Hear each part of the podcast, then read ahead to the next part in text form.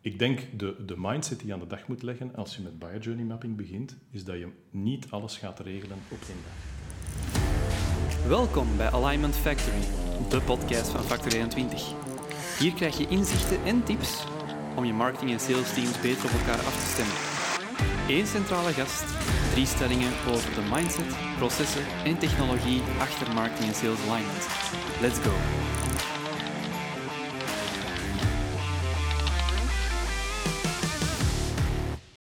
Welkom bij Alignment Factory.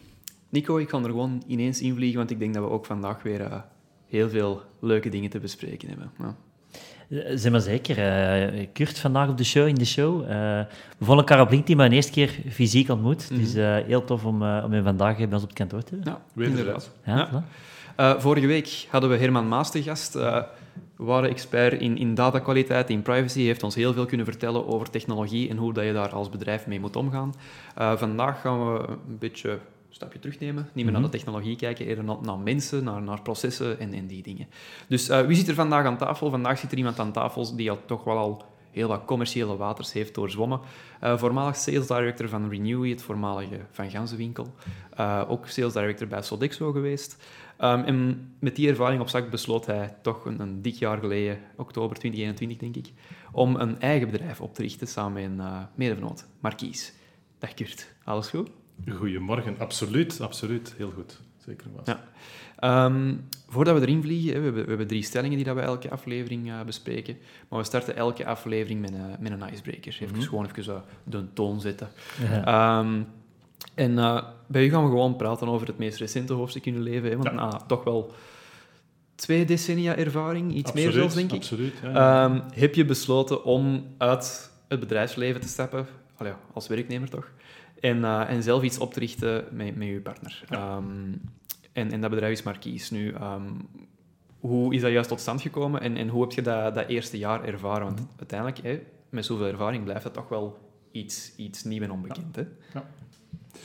Um, zomer 21 ongeveer, uh, dat, dat, was die periode. Um, telefoontje van, uh, van Hans, mijn huidige vernoot, die zegt, ah Kurt, lang geleden, we zijn collega's geweest vroeger um, bij Artoos. Dan dus eens afspreken. We gaan een keer uh, een babbelje doen, een keer mm. bijpraten. Leuk om dat te doen, zeker in de zomer. Dus uh, zo gezegd, zo gedaan. Afspraak uh, in een brasserie in Rotselaar. Dat mocht toen al terug. Ja, dat mocht toen. Dat mocht toen. En het was buiten. Ah, het was, ja, buiten. Het was zomer. Okay, het was, uh, ja, absoluut. Um, dus goeie babbel met Hans. En Hans die zegt op een bepaald moment van kijk, ik zit nu ongeveer een viertal jaar in, um, in deze functie en ja, ik wil ermee stoppen. ik, wil, ik wil zelf een bedrijf gaan oprichten. En uh, ik wil me gaan focussen op het helpen van KMO's om die te helpen groeien. Ik had dat plan niet of nog niet. Ik moet zeggen dat ik op dat moment in de organisatie waar ik actief was, uh, en dat was bij Manpower Groep, niet echt de grootste fun had. En uh, ik heb zo ja, een beetje mijn stoute schoenen aangetrokken en tegen Hans gezegd, weet je wat? Ik ben mee. Ik ga mee. Ik, we moeten eens babbelen. We moeten eens babbelen. Ja. Um, en dat was augustus 21 en uh, voilà, oktober 21 zijn we gestart. Mm -hmm. uh, het idee daarachter was heel duidelijk om uh, KMO's te helpen om groei te realiseren of om de groei die ze realiseren, om die te versnellen. Mm -hmm. um, het idee was ook heel duidelijk, we gaan dat niet met ons twee doen. De bedoeling mag niet zijn van, van een organisatie op te richten, Hans en Kurt, als die 24 uur vol is bij alle twee, dan, dan zijn we klaar. Nee, dat is niet de bedoeling. Mm -hmm. Als ik nu terugkijk op dat eerste jaar, hebben we eigenlijk een, een fantastisch jaar gehad. Ja. Er is dus wel degelijk animo in de markt om, uh, om bedrijven, KMO's te helpen om, om proberen te groeien. Mm -hmm. um, we zijn vandaag aan het recruteren. ik denk dat, dat morgen daar een eerste goede communicatie over komt. Volgende week en de week daarna wellicht nog een aantal. Um, omdat we voelen dat we in een momentum zitten om, om die volgende stap te maken. Mm -hmm. en Marquise helpt bedrijven om te groeien, maar ook een stukje uitvoering. We willen ook verantwoordelijkheid nemen voor wat we in een plan gieten, bijvoorbeeld. Ja, ja. Dat is wel een belangrijk. Dat is de moeilijkste, hè? Dat is de moeilijkste. Op een gegeven moment die uitvoering en zorg dat die consistent gebeurt. Maar daar willen we accountability in nemen. En mm -hmm. uh, dat is ook de reden waarom dat we dat graag met een aantal mensen doen. Ja, ja. ja. nieuwe mensen is denk ik toch altijd een goede teken. Hè? Ja. Alhoewel, Twitter gaat daar misschien anders over denken. ja, kijk, de, de van business doen is mensen. Ja. ja Hoe dat je doet, draait of keert. Uh, Dat is nu zo. Ja. Oké, dus uh, spannende vooruitzichten nog. Hè? Spannende vooruitzichten, dat is ook wel spannend. En, en, en was er misschien, want ik vind het wel interessant wat je zegt, op een gegeven moment, de fun was er af. Um, wat was, was er een trigger uh, die maakte van, goh, wat ik hier nu heb gezien, dat niet goed gaat, dat wil ik anders gaan doen bij KMO's? Speelde dat mee? Ja, absoluut, absoluut. En als je vandaag kijkt naar de structuur, hoe corporates werken, ja. uh, ik stel me daar meer en meer vragen over. Mm uh, en dan, ik geef een concreet voorbeeld. Kijk naar een budgetproces. Ja. Uh, in een traditioneel bedrijf loopt een fiscaal jaar van 1 januari tot 31 december. Het gebeurt heel frequent dat voor de zomer al budgetprocessen gestart worden in die organisaties. Het jaar is met moeite half weg. Ja, ja, Dus we zijn al aan het nadenken voor de plannen van volgend jaar, terwijl onze huidige plannen die we aan het uitvoeren zijn... Nog maar half. Nog maar half, ja, voilà. Net vertrokken zijn eigenlijk, hè, want tegen dat dat vertrokken is, de eerste, eerste kwartaal weg. En dan, uh... De tijd dat daar ingestoken wordt. Ja. en ik heb dat zelf meegemaakt in heel wat organisaties, om strategische plannen te maken, budgetten vast te leggen, uh, targets, uh, presentaties daarover te geven. dat is gigantisch. En iedereen ook uh, stafdiensten in, uh, in grote bedrijven spelen daar een rol in en willen daar een rol in spelen. Mm -hmm. uh, en dat is een typisch voorbeeld waar ik van denk van kijk, dit is niet zo in een KMO. In een KMO wordt er afgesproken, dat is de doelstelling voilà. en morgen beginnen we daaraan. Punt mm -hmm. aan de lijn. En dat kan ja. perfect op 30 december zijn. Ja. Want dan is er ook focus. Ja. En... Dus dat is, dat is een concreet voorbeeld. Mm. Ja, wel, dat gaat zo concreet over, over hoe dat de mindset van bedrijven vandaag zit. En uh, ik ga gewoon eens de kwinkslag maken. Ik heb je brug al gezet, naar stelling 1 ja. rond mindset. Ja. Um, Kurt, je was al een paar keer te gast bij, bij ja, mensen die hier ook al zijn, zijn gepasseerd. Ja. Michael Amble, Peter ja. Snauwaard, heb ik, uh, heb ik ook al zien zitten, inderdaad. Uh, en wat daar in die gesprekken heel vaak naar boven komt, dat is het, het klassieke bonussysteem. Ja. Um, en, en sales gaat en, en sorry als dat misschien een beetje negatief verwoord is, uh, door het klassieke commissiesysteem enigszins met de pluimen lopen, waar dat marketing voor een stuk verantwoordelijk voor is. Um, en in een ideaal scenario werk je als revenue team, ga ik het even noemen, naar éénzelfde doel. En zetten ja, twee of, of meerdere deeltjes van een groter geheel. Um, moeten we dan naar een nieuw soort bonussysteem? En, en, hoe ziet dat er in uw ogen dan uit? Uh, het antwoord op uw eerste vraag is ja, heel duidelijk. Mhm. Eh, we moeten daar naartoe. En uh, waarom ben ik daar, hoe moet ik dat juist zeggen, heel cru over, uh, mm -hmm. over, over die ja. Um, kijk naar vijf tot tien jaar geleden, vijftien jaar geleden. De rol van sales was king en queen. Hè? Mm -hmm. Sales wist alles over de klant, hè, dat dacht een bedrijf toch. misschien een beetje de binnendienst en customer care afdeling. Uh, maar marketing en communicatie wist zo goed als niks, hè, want alle informatie werd eigenlijk door, uh, door een saleskanaal in een organisatie gebracht. Mm -hmm. Vandaag is dat fundamenteel anders. En ik, ik, heb zelf lang genoeg in sales gewerkt, uh, maar vandaag is die salesfunctie, die neemt in belang af. Mm -hmm. De impact van sales daalt vandaag. Mm -hmm. Nochtans worden in heel veel organisaties nog geweldige commissies en bonussen betaald aan sales. Terwijl dat die rol het is maar een klein stukje meer van een heel aankoopproces. Mm Dus het is fundamenteel belangrijk om te kijken naar heel dat proces en daar uh, gaan, gaan op zoek gaan naar, naar bonussystemen of commissiesystemen die heel dat proces ook tackelen. En zoals mm dat je terecht zegt, uh, vandaag in een organisatie kan het perfect dat een marketingafdeling een super inbound strategie heeft opgezet, geweldige leads genereert op een gouden plateau, die sales alleen moet binnenkoppen. Mhm. Alleen krijgt een marketeer die dat regelt, daar op het eind van het jaar 1000 euro voor. Mhm. Als die Als, dat al krijgt. Ja, ja, voilà. Meestal is dat dan nog een collectieve bonus hè, dat, mhm. dat, ze krijgen. Uh, en zelfs niet gelinkt aan die prestatie van het genereren van die, van die kwalitatieve leads. Uh, of die maand, een van de twee. En krijgt je sales daar, om dat voorbeeld te nemen, 10.000 euro voor. Ik vind dat een schande vandaag. Dus ja, heel graag, dat systeem moet anders bekeken worden. Ja. Uh, maar dat is een proces. Ik bedoel, Vandaag zijn de meeste organisaties, en, en zeker ook salesmensen, zich niet bewust dat hun impact aan het dalen is. Dus dat gaat de mhm. komende 18 tot, uh, tot 24 maanden, is dat iets wat gaat stilletjes naar beneden druppelen. Hè. Men gaat ook meer zien, ah ja, er wordt ook meer verkocht digitaal. dus gaan we op een andere manier moeten gaan verlopen. Mhm. Dat is één. Twee, als je dan kijkt naar een huidig systeem van een sales rep vandaag, hè, als we daar even kunnen op, op inzoomen, dan moet een commissiesysteem, bij voorkeur geen bonussysteem voor sales, moet een commissiesysteem simpel en duidelijk zijn. Wat bedoel ik met simpel en duidelijk? Een sales rep moet op het eind van de dag, zou die moeten kunnen berekenen van ik heb zo gewerkt, ik heb zoveel afspraken gehad en dat zijn mijn deals. Voilà, op het eind van de rit, dat is de commissie die ik vandaag uh, verdiend heb. Mhm. Als je dat niet kunt, dan heb je geen goed commissiesysteem. Dan is het wat mij betreft uh, uh, niet werkbaar en zeker niet schaalbaar. Mhm. Dat is geen makkelijke, laten we daar duidelijk over zijn. Nee, uh, dat ervaar ik ook zo. En ik denk de, de manier waarop dat dan de commissies van... Wat, dat, wat je in het begin zegt, dat herken ik helemaal. Uh, zo de rol van sales en marketing de afgelopen... Ik vind dat de afgelopen twee jaar zelfs nog, nog harder veranderd. Uh, waar, dat, waar dat marketing misschien uh, voor 10, 20% van, van heel dat proces in handen had. En nu, naar mijn aanvoelen, in veel gevallen 80% van de controle heeft. Uh, maar natuurlijk, door het, commissie, door het bonussysteem dat er vandaag is, creëer je frustraties. Hè, want op een gegeven moment, uh, marketing is met van alles bezig, uh, is leads aan het genereren, maar sales wil daar eigenlijk liefst natuurlijk zo rap mogelijk op zitten, omdat zij weten van, als ik op die lead kan werken, ja, dan, dan, dan kan ik mijn pipeline vullen en kan ik uiteindelijk... Maar beseft soms niet dat een lead vandaag niet zo snel met een sales team in contact wil komen, maar eigenlijk eerst dat die informatieproces wil doorlopen. Zo zit het zelf eigenlijk ook, als je naar je eigen op gedrag ziet, dan beseft iedereen van ja, mhm. ik koop pas als ik alle, allez, of ik, als ik 80% van mijn informatie weet, dan ga ik maar een shortlist maken en dan ga ik bekijken met wie ik dat doe.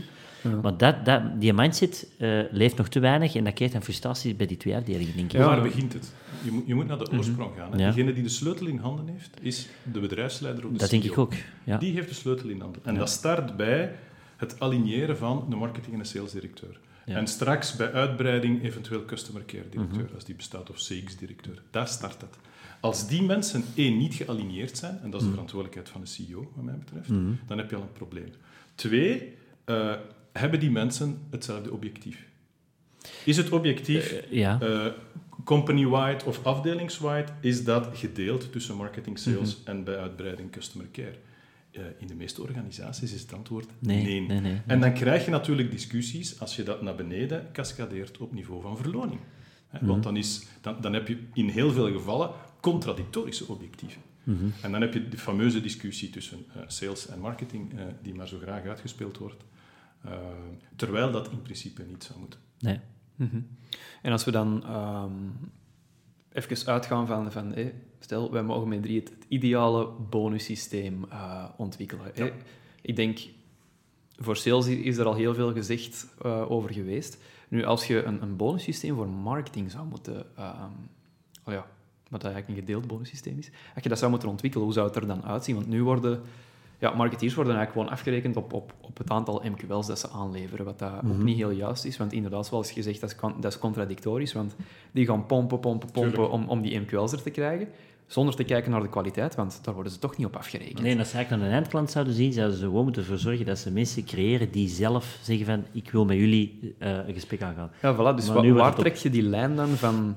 Mhm vanaf dit Kijk, kijk naar organisatie. Ja. Hmm. Kijk naar, wat zijn uw doelstellingen als, als bedrijf?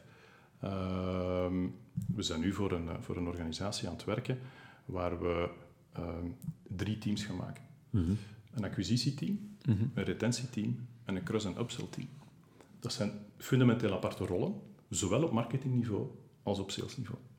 En dan is het makkelijk om daar doelstellingen neer te zetten en een bonussysteem aan te koppelen. Uh, het zijn kleinere teams, hè, in plaats van mhm. één groot team. Uh, en dat maakt het veel makkelijker om daar, uh, om daar mm systematiek aan te koppelen. Acquisitie, bon, is niet zo, dat is geen rocket science. Hè. Je kan dat vertalen in het aantal nieuwe klanten bijvoorbeeld, hè, per week, per maand, per kwartaal of per jaar. En daaraan gekoppeld uh, de groeidoelstelling of de omzetdoelstelling die je realiseren. Mm That's it. Je moet het niet moeilijk maken. Hè. Mhm. retentie, eh, op dat vlak, wat is het retentiepercentage dat je als, uh, als bedrijf wil halen? Is dat 99,5, 97,5? Uh, dat hangt een beetje af van welke business dat je zit. Mm -hmm. en cross-sell is hetzelfde, dezelfde manier van redeneren. Hoeveel, bij hoeveel klanten of hoeveel doelgroepen wil je gaan cross-sellen en wat brengt dat op? Start daar al mee. Dat is op zich niet zo heel moeilijk om daarmee te starten en om dat met klein teams te gaan, te gaan opzetten. Hmm. Ik heb bonussystemen en, en commissiesystemen gezien. Allee, na, na een dag snap ik het nog niet, Mhm. hoe, dat, dat, eh, hoe dat, dat in elkaar zit. Ja, ik, ehm, ik heb zelf minder ervaring met bonussystemen, dus ik, misschien een interessante vraag om je dat nu te stellen. Eh, eh, nog breder gesteld, zijn bonussen nog iets van vandaag? Ik vind dat een heel terechte vraag. Ja, een, tijd geleden heb ik ja. ook eens de rondvraag gedaan op, op LinkedIn van, van kijk, hè, ehm, het ging over het bonussysteem, ik weet niet meer welke Er aflevering. liggen dat- mensen daar vandaag nog wakker? Allee, Ja, en, en, ik, zei, en ik van, van ehm, moeten we naar een gedeeld bonussysteem tussen Ja. marketing en sales? En er waren heel veel verschillende reacties op. eh, je, had, je had, ja, ja, een gedeeld bonussysteem. Je, had, ja, je kunt ook gewoon zeggen van, ehm, je kunt mensen aandeel van het bedrijf geven. Ehm, of iemand anders zei van, ja, pff, is een bonussysteem nog nodig? Dus, Mhm. dus daar is wel wat discussie rond. Hè? En ik denk dat dat ja, een beetje een persoonlijke kwestie is, ook wat dat je er zelf van Ja. maakt. Ja, en afhankelijk van eh, wat voor type mensen dat je, dat je business hebt rondlopen en je bedrijf hebt rondlopen. Hè. Ehm, Ja, maar ik vind, dat, ik vind dat een vraag waar zeker over gediscussieerd mag worden. Eh, waarom is het vandaag noodzakelijk om die fameuze wortel daar te hangen? En wat zou de impact zijn, moesten we die wegnemen? En moesten we een correct eh, verloningspakket Ja, inderdaad. neerleggen? Ja. Ehm, en mensen proberen te inspireren en te motiveren om het beste van jezelf te geven, zonder dat daar een of andere grote wortel eh, Ja. aan vasthangt. Ja, ik, ik voel dat ook zo, dat mensen meer naar het inhoudelijke op zoek zijn van Ja. eh, waarom deze bedrijf en, en waar gaat deze bedrijf naartoe en kan ik mij ermee mee vereenzelvigen? Is dat ook eh, de visie die ik heb? En dat, dat financieel, dat is uiteraard belangrijk, maar dat is zo niet de trigger om mensen echt eh, te laten bewegen, denk ik. absoluut akkoord. dus, maar is wat interessant. Ja. Mhm. Ja. Goed. Ik denk dat we het daarbij gaan laten. Ja. Wat, wat Bonus bonus even betreft. laten rusten. Er valt, valt Ja. nog heel veel over te zeggen, alleszins. En, en ik denk, dat, ja, het is een beetje wat dat je zegt, hè, met mensen en verandering, dat is moeilijk. En, en als er vandaag een bedrijf zegt van, van, we gaan het niet doen, een bonussysteem, ja, dan blijft de rest het doen. Want, Mm.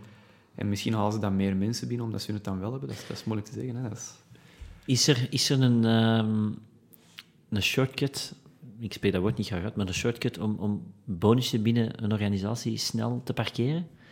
Heb je al manieren, want je zegt, hè, dat is een proces en ik snap dat, maar dat, proces kan soms heel frustrerend zijn, denk ik. Heb je zo al ehm, eh, ja, cases gezien bij bedrijven waar ze eigenlijk heel snel dat bonussysteem hebben opzij kunnen schuiven en, en inhoudelijker zijn kunnen gaan werken. Want ik snap het, die salesmensen de- die, die daar werken, die zijn er met die voorwaarden toegekomen. Ik snap dat er voorzichtigheid is met te zeggen van we gaan dat nu niet direct eh, afsluiten. Maar ik kan me ook wel inbeelden dat er bedrijven heel sterk in reageren. En, Wat, eh, wat ik wel gezien heb en, en ook zelf gerealiseerd heb op een bepaald moment, is eh, in een organisatie waar sales management Mhm. ook commissie trok, heb ik wel, of hebben we samen beslist van kijk, dat gaan we, daar gaan we mee stoppen. En we gaan dat vertalen in bonussen. Omdat je daar Oké. voor een stukje conflict of interest had. Ehm, en waar we dachten van kijk, dit, dit, dit lijkt ons niet gezond. Ehm, omdat je daar moet meer gaan kijken naar, naar de lange termijn doelstellingen die er zijn. Mhm. Ehm, weet ook één ding. eh, iets grotere bedrijven, als, het, als je gaat raken aan een verloningspakket, wow, kom je snel in contact met vakbonden. ja. En, eh, en, eh, wat op zich wel logisch is, hè, want Ja, ja. je moet wel degelijk een waardig alternatief bieden op een of andere manier. Mhm. Ehm, maar ik ken eigenlijk voor de rest bitter weinig bedrijven die de stap gemaakt hebben van we gaan dat eens gewoon afschaffen. ja, radicaal. Ik ben Ja, wel, want ik- ben ik wel weet- benieuwd om met zo'n met zo'n organisaties in contact te komen. Ja, ik weet, ik weet eh, aflevering 4 zal dat zijn, denk ik. Eh Stig van Ouwermeijer, die, eh, die werkt bij Sales Up en daar hebben ze echt gewoon gezegd van, van ja, commissies, nee. We hebben gewoon één target voor marketing, voor sales, voor customer support. Iedereen weet wat dat is, iedereen weet wat eraan vasthangt en iedereen krijgt hetzelfde op het einde van de rit. Of krijgt niks als ze heel slecht gepresteerd hebben. Ja. Maar ehm, ik denk dat dat misschien wel een goede tussenstap is gewoon. Mhm. Uh, ik denk niet dat je kunt gaan van, van alles naar niks. Um, ik denk, denk dat dat een gulden middenweg is en dat je dat dan stelselmatig misschien wat kunt afbouwen. Maar ja, we, hebben, we hebben het er juist voor de opname al gehad over verandering. Dat is uh, een moeilijke. Je Ja, krijgt in de eh, toekomst niet meer uitgelegd waarom dat, eh, zoals ik helemaal in het begin zei, eh, sales 10.000 euro commissie krijgt, marketing 1000 en customer care 500. Ja. Dat krijg je niet meer uitgelegd. Nee. Zeker niet omdat je voor de rest de evolutie heel duidelijk ziet dat die buyer journey, dat dat het stukje is dat je samen managt. Mhm. Buyer en customer journey. Dus benieuwd naar wat de toekomst Ja, ik ook, inderdaad. Kurt, het is goed dat je afsluit uh, met, met de buyer journey, want dat, dat, is iets waar ik nu meteen wil induiken voor die tweede stelling rond processen.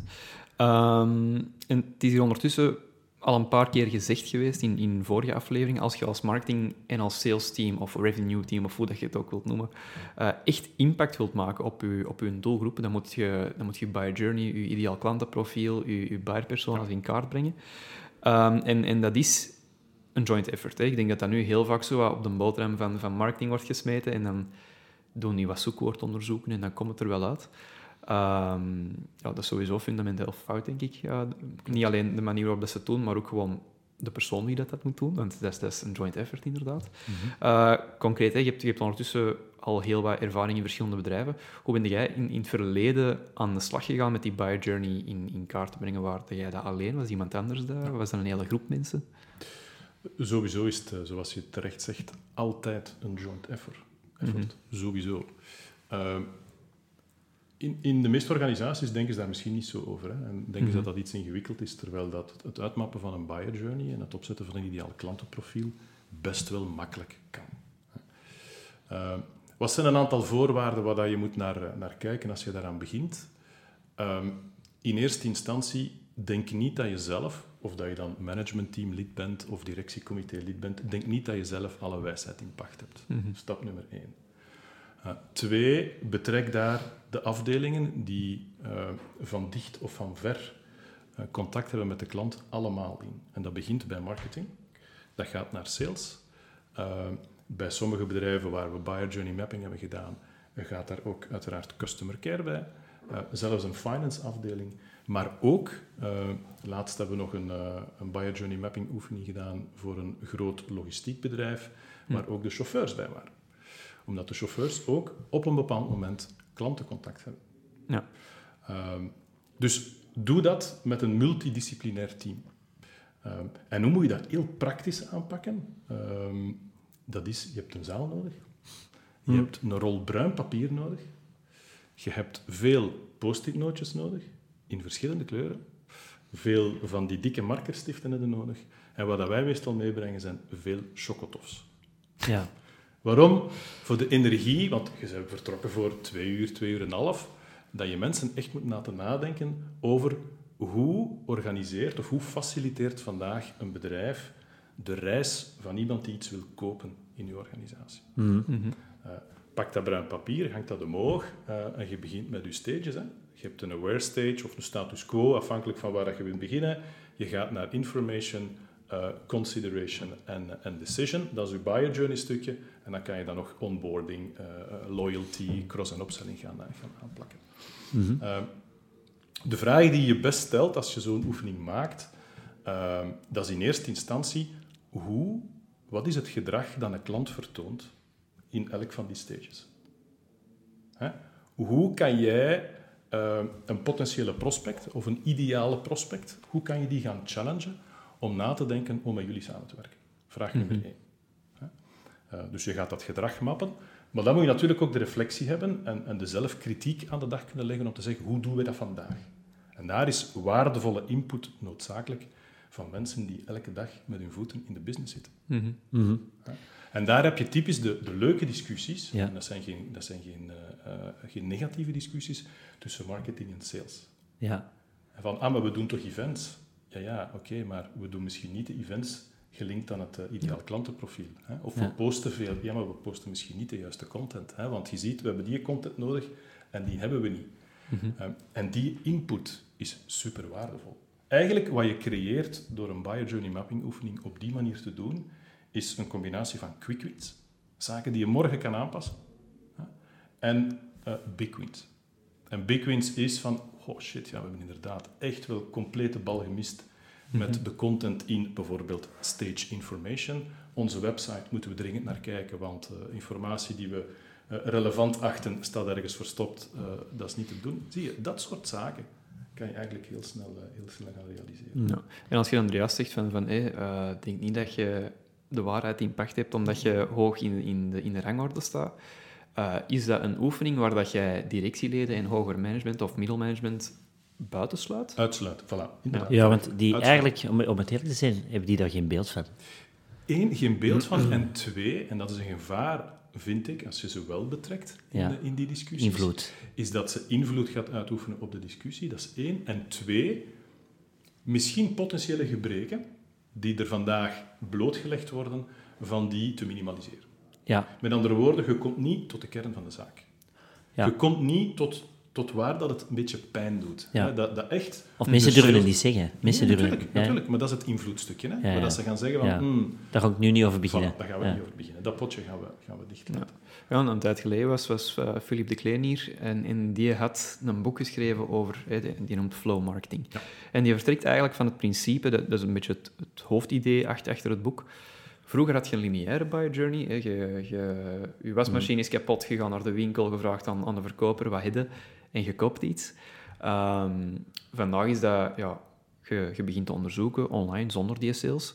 Ehm, je vindt iets, dus dan zit al bekend in consideration, op het einde van consideration. En dan ontdekt hij iets van, oei, ja, dat is toch niet, allee, terug. Enzovoort, enzovoort. En je springt eigenlijk heel de tijd heen en weer, op verschillende momenten ook. Dus, dus iedereen heeft een andere buy journey in volgorde, maar ook in, in lengte. Ja. Ehm, is, is dat een element dat je... ja, dat is sowieso een element dat je moet meepakken in de oefening natuurlijk. Maar hoe gaat het daar tijdens die oefening juist mee om? Je weet dat dat eh, een situatie is die vandaag bestaat. Hè? Mhm. Dat het eh, van stage 1 naar stage 2 en terug naar stage 1 is. Mhm. Ehm, ik denk de, de mindset die je aan de dag moet leggen als je met buyer journey mapping begint, is dat je niet alles gaat regelen op één dag. Nee. Dat is stap nummer één. Twee, dat je wel moet waken dat je een continuous improvement mentaliteit binnen je teams aan de dag legt. Zowel binnen marketing, binnen sales, eh, binnen customer care. En wat hebben wij in het verleden, en dat zijn we nu ook aan het uitrollen bij een aantal van onze klanten, doen, is een soort van SLA maken tussen de afdelingen. En een SLA niet van 500 bladzijden, maar een SLA die zegt van kijk, we hebben een buyer journey mapping oefening gedaan van segment 1, om maar een voorbeeld te geven. Uh, binnen drie maanden houden we die terug tegen het licht. Ja. En wie, wie is verantwoordelijk om dat te organiseren? Wie is verantwoordelijk om dat te documenteren? Wie is verantwoordelijk om eventueel aanpassingen te doen? Dat je dat benoemt, dat je dat afspreekt. En dat is wel iets wat je moet doen op niveau, op management level. Wat dat de marketingdirecteur met de salesdirecteur en de customer care directeur zegt van kijk, zo gaan we dat aanpakken. Zo gaan we dat proces managen naar de toekomst toe. En daar ben ik ervan overtuigd, en dat hebben we ook in het verleden ook gezien, dat je stelselmatig beter wordt in het begrijpen van hoe die buyer journey evolueert. Hoe dat, die, dat je communicatie en je content die je deelt, dat je die ook meer kan gaan personaliseren. Want uiteindelijk is het daar om te doen. Hè. waarom, heb je, waarom wil je een, een buyer journey begrijpen? Dat is om zoveel mogelijk gepersonaliseerde content naar je ideale prospect te pushen. Daar gaat het uiteindelijk. Ja, en, en als je dan juist zegt van, kijk, uh, management, ik, ik sluit die uit, die mogen niet binnen. Um, ja, uiteindelijk gaat het resultaat van zo'n brainstorm zijn van, oké, okay, kijk, uh, dat is waar we vandaag staan, ideaal staan we, idealiter staan we hier. Dat is wel iets dat uiteindelijk moet voorgelegd worden Uiteraard. aan het management en die moeten dat goedkeuren. Um, en als je dan juist zegt van, kijk, die, hebben, die, die, die denken vaak dat ze de waarheid in pacht hebben, uh, of die hebben een zekere invloed. Uh, is dat dan een soort van bottleneck, als je dat plan moet voorleggen en dat die toch... Ja... Dat is op zich een bottleneck. Ik denk dat je, uh, wat belangrijk is, is om op voorhand het kader te schetsen waarom dat het mappen mm -hmm. van een buyer journey interessant is voor een organisatie. Ja. Ik denk dat geen enkele marketing- en salesdirecteur nee zegt tegen het idee van, kijk, vind je het goed dat we beter, of dat jullie beter begrijpen hoe iemand bij u koopt? Mm -hmm. Daar komen altijd interessante insights op. Twee, opnieuw, zoals daar juist, Rome is niet op één dag gebouwd. Welke info wil je gebruiken om de komende zes maanden of het komende jaar mee te nemen, bijvoorbeeld in je budget? Uh, om die buyer journey experience te gaan verbeteren. Ja, dat is een fundamentele discussie die je nodig hebt op, uh, mm -hmm. op managementniveau of, mm -hmm. op, of op directieniveau. Dus uitsluiten is vooral uh, de bedoeling van laat de informatie komen die er moet komen ja, in die ja, gesprekken. Dat is het belangrijkste. Maximaal transparantie. Absoluut. Ja, Nico, ik denk, denk dat jij soms, soms ook wel mm. dat type oefening maakt. Ja. Nu, je aan zo'n oefening begint, is het natuurlijk superbelangrijk dat je weet van oké, okay, wie is die ideale klant en, en, wie zijn daar de buyer-personen? Want ik denk dat er vaak maar met één iemand rekening wordt gehouden ja. in, in je decision, decision making unit. Dat was even moeilijk.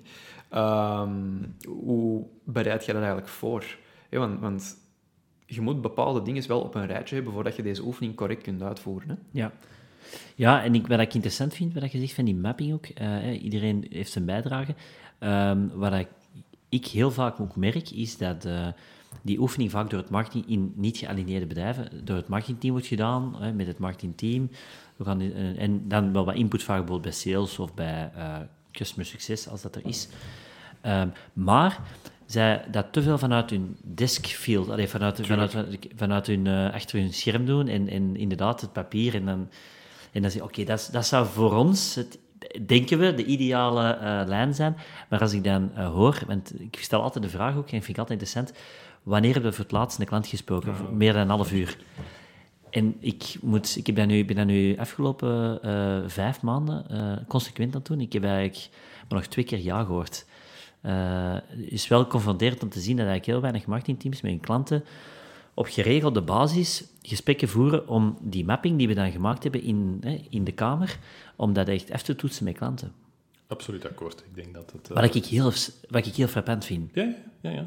ja. En, en dat is de realiteit vandaag die je, die je ziet bij heel veel bedrijven. Hè. Ga praten met je klanten. Als je een buyer journey oefening gedaan hebt, zo'n ja. mapping, er is niks wat u moet tegenhouden om die gaan uit te leggen bij u. Maar vandaar dat je een ideale klant moet hebben. Als je, als je dat kan definiëren, wat dat profiel is, dan weet je ook wie dat, dat is. Ja. En in principe heb je met die ideale klanten, hè, dat zijn trouwe klanten, waarschijnlijk met een goede rendabiliteit, et cetera, ga daar naartoe. Ja. Ga daarmee praten en zeg van, kijk, wij denken, beste drie, vier buyer personas, dat op die manier dat jij bij ons vandaag koopt. Mm -hmm. En we denken dat in uw customer journey en de touchpoints, dat je dat verwacht, klopt dat allemaal waardevolle feedback Ja. Het is toch, het is, eigenlijk is het onwaarschijnlijk dat, dat uh, uh, sales en aankoop, dat dat zo twee dingen zijn die nog altijd bijna extreem gescheiden blijven van elkaar. Hè? Ja, ja. Allee, sales marketing, hè, het ja. marketingluik. Ja. Uh, mekaar gaan praten om te vragen van zeg, hoe koopte jij in? Ja. of hoe verkoopte jij? Want ja, en, en, en, en ook dat... Tijd om die discussies op te trekken. Ja, en, en ik stel ook altijd de vraag waarom, want ik vind dat interessant. Waarom doen ze dat niet? Hè? Waarom durven ze dat niet? En vaak, dus wat ik vaak teruggeef van, goh ja, maar de, um, klantencontact is voor het sales team. Uh, oké, maar wacht, we, we, we, zijn hier een contentstrategie aan het maken, dus we moeten eigenlijk die klanten tot bij ons steken, maar we hebben ze nog nooit gesproken, dus ja. hoe kunnen we dat...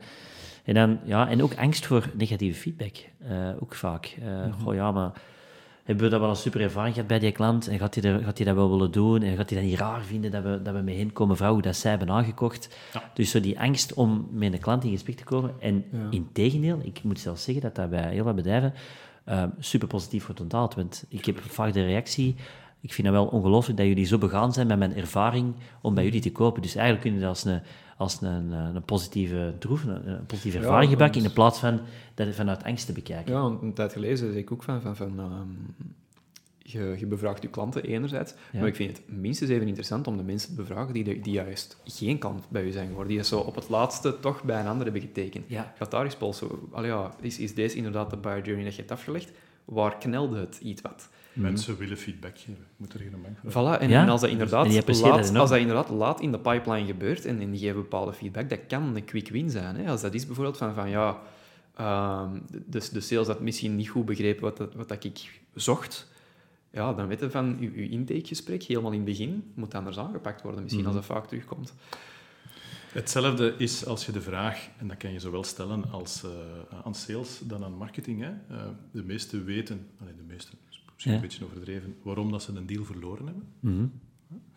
uh, budget. komt dan de budget, budget. En, prijs en de kosten en bla bla bla. Maar waarom hebben ze gewonnen? maar waarom heb je gewonnen? Ja. Vraag die aan salesmans of aan een marketingpersoon. Ja, nee, en ik denk ook... Ik heb, nee. ik heb dit gesprek vorige week gehad. Ja? Vorige week zat ik bij een vastgoedspeler en, en ik zei van, van ja, kijk, in, in je CRM moeten we eigenlijk ook weten, als een deal op gewonnen wordt gezet, waarom, waarom? is die gewonnen? Ik wil dat veld verplicht maken als je die op closed one zet. Maar Stefan, waarom zouden we dat doen? Ja, ja wel. Stel dat je bij u koopt omdat dat, omdat dat project gigantisch mooie groene uitzichten heeft. Maar je marketingteam dat speelt constant in op het is vlakbij de bushalte. Ja, ja dan, dan, dan weten van, ja, die communicatie, die, die, die groene omgeving, dat moet naar voren geschoven worden. En het marketingteam is dat niet aan het doen. En dat weten niet als je die closed one reason niet vraagt. Komt aan bod als je een ideaal klantenprofiel mapt, komt dat aan bod. Hè? Dan vraag je aan die ideale klant, uh, waar je een babbel mee gaat doen, waarom werk jij zo graag met ons samen? Waarom heb je voor ons gekozen? Waarom blijf je bij ons klant? Mhm. Eh, een ideaal klantenprofiel, even voor alle duidelijkheid, vertrekt echt vanuit, dat zijn uw beste klanten. Hè? Mhm. Dat zijn niet eh, de klanten die zomaar half en half waren. Nee, nee, dat zijn uw topklanten. Mhm. En op basis daarvan kan je gaan verder bouwen. Maar je kan dat toch moeilijk gaan bepalen als je daar niet mee praat. Dat Dat- is wel evident. ja, Inderdaad. Misschien om even af te ronden, om naar eh, stelling 3 te gaan. ja. Dus ja, basic zijn, ideaal klantprofiel, baseer dat op, uw- op uw beste, beste, beste klanten. Ehm, baseer daar uw, uw buyer persona op. Wie zit er in een DMU? Niet alleen uw, uw directe contactpunt, maar ook de mensen die mee beslissen. Eh, en dan is het inderdaad de rol bruin papier bovenal en de chocotofs. Ja. Eh, om, om de oefening te maken. Hè. En misschien nog aanvullend, egos opzij, kwetsbaar opstellen. Dat vind ik ook heel belangrijk. Ja. En gewoon absorberen en, en, en dan gaat er veel verder springen als team.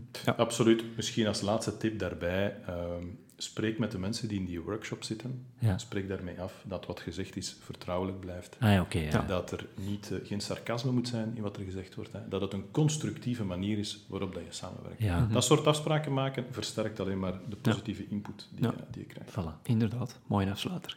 En Eh, morgen iedereen aan de slag. Ehm, ja, derde stellingen. Ehm, de derde stelling die gaat meestal over, over technologie, ook in dit geval. Maar we gaan er een heel specifiek aspect ervan kijken. Eh, een tijd geleden waren jij... een tijd geleden, ik denk dat het bekend een jaar geleden was. eh dan werd je bij Dylan van, van, eh van U-Sites de gast in de, de Revenue Discussion podcast. En daar zei jij van, van kijk, hé, ehm, toen dat ik solliciteerde bij Sodexo, één, de marketingmanager, die mocht, ja, zij mocht beslissen of dat ik aangenomen werd of niet. Wat dat ik sowieso super cool vind. Ehm, maar wij moesten nadien ook echt heel intensief gaan samenwerken en, en zien hoe dat we die samenwerking konden verbeteren. En toen zei jij van, oké, we hebben eigenlijk besloten om een gezamenlijk sales en marketing dashboard te maken. En ik denk dat dat, om, om sales en marketing alignment te stimuleren, onmisbaar is vandaag. Dat je constant zicht hebt op, op hoe dat je processen lopen en hoe dat je tools zijn aan het groeien naar één gemeenschappelijke doelstelling. Ehm, als je dan kijkt naar, naar de manier waarop dat je dat dashboard benaderd hebt, want je hebt toen gezegd van we verschillende pogingen moeten ondernemen, eh, hoe bent je daar juist mee aan de slag gegaan? Ja, op zich een, geweldig leuke ervaring, een leuk verhaal geweest.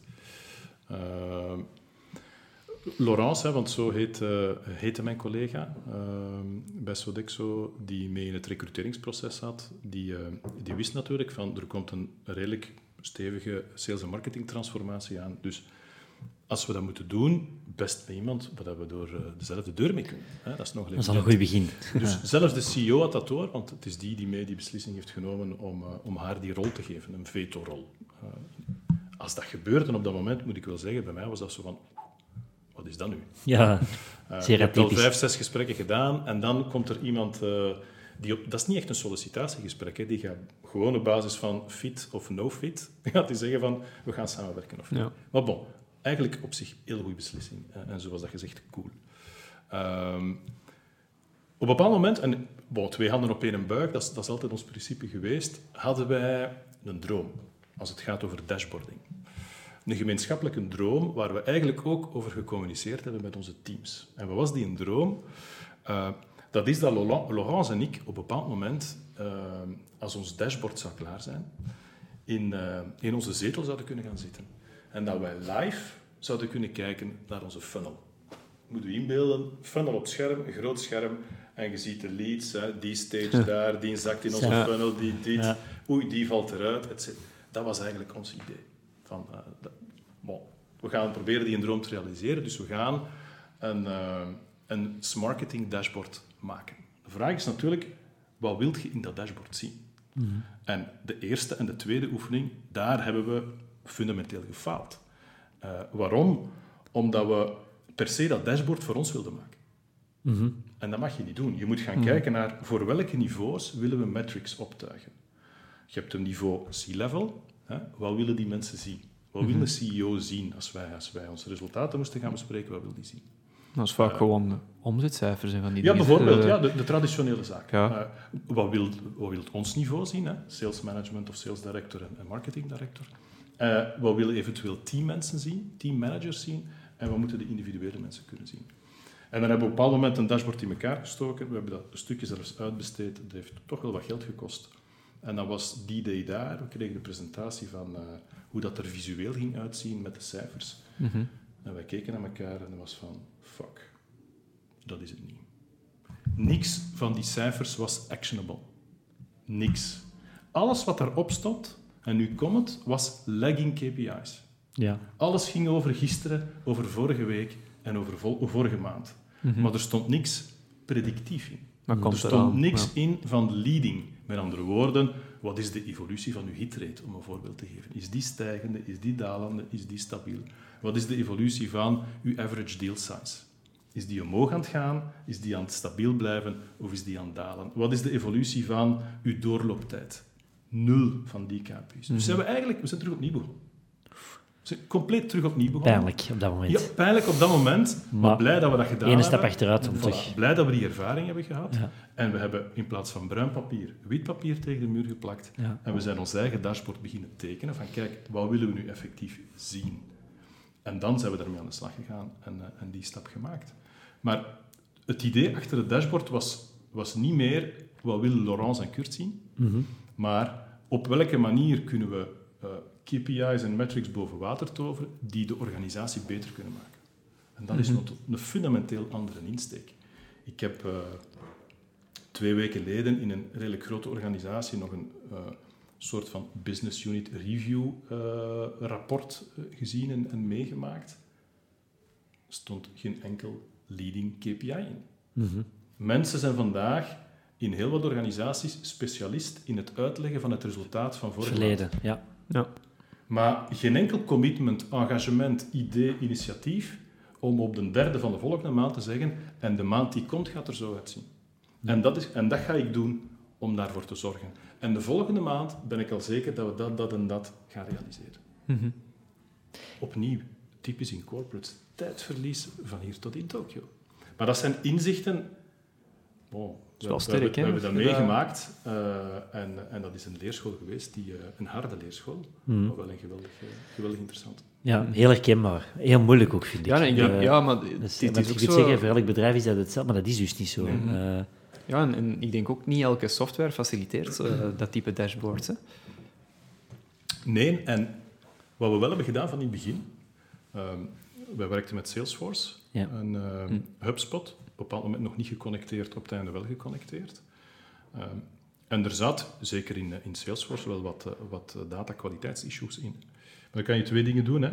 Je kan wachten tot alles optimaal is om dan te gaan delen. Ja, we hebben gezegd, nee, nee, we will share the shit. Dus als er shit in het systeem zit, eh, wel, dan gaat dat eruit komen in ons dashboard. ja. En dat, dat heeft een impact op mensen. Want dan ga je op een bepaald moment zeggen, oei, ah, dat zijn mijn cijfers. Ah ja, dat zijn uw cijfers. Mm. Dus volgende keer zorgen we dat die cijfers op een andere manier erin zitten. Mhm. Ehm, je moet daar geen bang voor hebben. En, en dat is misschien een beetje de Belgische mentaliteit of de Vlaamse mentaliteit, ik weet het niet. Wij willen dingen afleveren die 9 op 10 of 10 op 10 hebben. Hm. Ehm, er is, eh, ik denk een filmpje wat ik, wat ik ooit gezien heb van, ehm, van Pieter Zwart, van, eh van Mm. Coolblue, ja. dat hij zegt, als we iets willen eh, live zetten, iets willen lanceren, dan is voor mij 4 op 10 oké. En dan gaan we dat wel verbeteren, à fur et à mesure, dat we feedback krijgen, et cetera. Om dan naar 8, 9 of 10 te gaan. ja. Maar wacht niet totdat je 9 hebt of 10 Nee, om iets... eh, om dan te lanceren en dan eigenlijk te zien dat het toch niet is wat het voilà. geeft. Dat is wat wij meegemaakt hebben. Ja, ja. ja. Ja, ik denk, denk eh, hoe noemt hij hem ook? De, de Lean Startup is dat, denk ik. Ja, daar, daar spreken ze ook van, van het principe. Kijk, ik werkte voor, voor een techbedrijf en ik deed altijd zo van die gigantische aanpassingen om dat dan te testen. En als het dan flopte, dan was dat niet alleen kostelijk, dat was ook gewoon demotiverend. Natuurlijk. Dus dat was, dat was eigenlijk gewoon... Heel die boek is, is basically het principe van... Doe kleine testjes, Ja. zie dat ze niet perfect zijn, maar pik wel op wat werkt en wat niet werkt en bouw daarop verder. Ja. En dat is, dat is denk ik een beetje een an- een analogie van wat dat jij vertelt, waar dat veel bedrijven naartoe moeten. Hè. Mm. Uh, niet bang zijn om te, te proberen. Want dat, dat is ook wat, wat Carl Gillis zei over de websites. Hè, van, van, ja, hè, Booking.com, die hebben honderden tests tegelijk lopen om te bepalen waar, welke richting dat ze uit moeten gaan. En ik denk dat dat niet alleen op, op websites of op dashboards Klopt. van, van tel is, maar op heel veel dingen. Hè. Ja, en ik, ik moet wel zeggen, dat is zo een van de grootste noden die ik ook wel voel, bij, bij, niet alleen bij KMO's, maar ook bij grote organisaties, van ik heb geen overzicht van mijn, van mijn inspanningen, ik ben op zoek naar een dashboard, dat is zoveel gevraagd. Eh, ze willen dan heel veel parameters meepakken en dan wachten ze tot op het moment dat ze het ideale ja, het ideale set van cijfers hebben, maar eigenlijk soms beginnen, zien wat eruit komt, aanpassen en, en zo die continue verbetermodus opzetten, Ja, en- is veel, veel beter inderdaad om gewoon stappen te zetten. En Je Ik moet had- ook de vraag stellen, ehm, we hebben het he- voordat we, dat we Ja. gestart zijn, daar juist heel kort over gehad. Wat geef ik terug Ja. aan mijn sales rep of aan mijn marketingteam? Mhm. welke, welke info, welke data, welke inzichten geef ik terug over Inzichten die, over die performance? Ja. Uh, en als je dat niet doet, ja, dan, uh, dan ga je datakwaliteit ook alleen maar achteruit gaan in plaats van vooruit gaan. Dat is Mhm. één. En twee, de doelstelling van het opzetten van een dashboard of van metrics is om daarna te kunnen coachen om het beter te doen. Ja. En dat wordt veel vergeten. Ah, we hebben een dashboard, het hangt tegen de muur. Alle cijfers die we kijken. konden, ja. Voilà, en nu zijn we Ja. klaar. Ja, nee, dat- dan begint er- het pas. Ja. Dan moet je, als je echt wil evolueren naar continu verbeteren, moet je daar ook een coachingcultuur en een performancecultuur aan vasthangen, Mhm. waarin dat je zegt van dit zijn je resultaten vandaag, dat is op basis van die en die inspanning, dat is de doelstelling voor de volgende keer, hoe gaan we daar samen aan werken? En dat dat constructief is ook. Natuurlijk. Oké. Mooi om mee af te sluiten, denk ik. Eh, Kurt, wij hebben altijd een afsluitende vraag. Eh, je hebt misschien al eens een aflevering beluisterd en dan weten welke vraag het is. Als je een, een pas afgestudeerde Kurt een, eh, een tip mocht geven om beter te zijn in wat je vandaag doet, wat zou dat dan zijn? Goh, dat is een, dat is een heel goede vraag. Ehm, ik, als ik, dat, als ik die, die vraag... Hm. Het meest fundamentele vandaag in business blijft mensen. Dus investeer ook als jong persoon, en dat is een tip, een tip naar mezelf dan, eh, van, van als ik 18 jaar was, of 22 of 23. eh, bouw relaties op Hm. met mensen. Mhm. Het, zijn, het is op die manier dat je, dat je verder gaat stap, stappen Ja. gaat zetten, zowel privé als professioneel.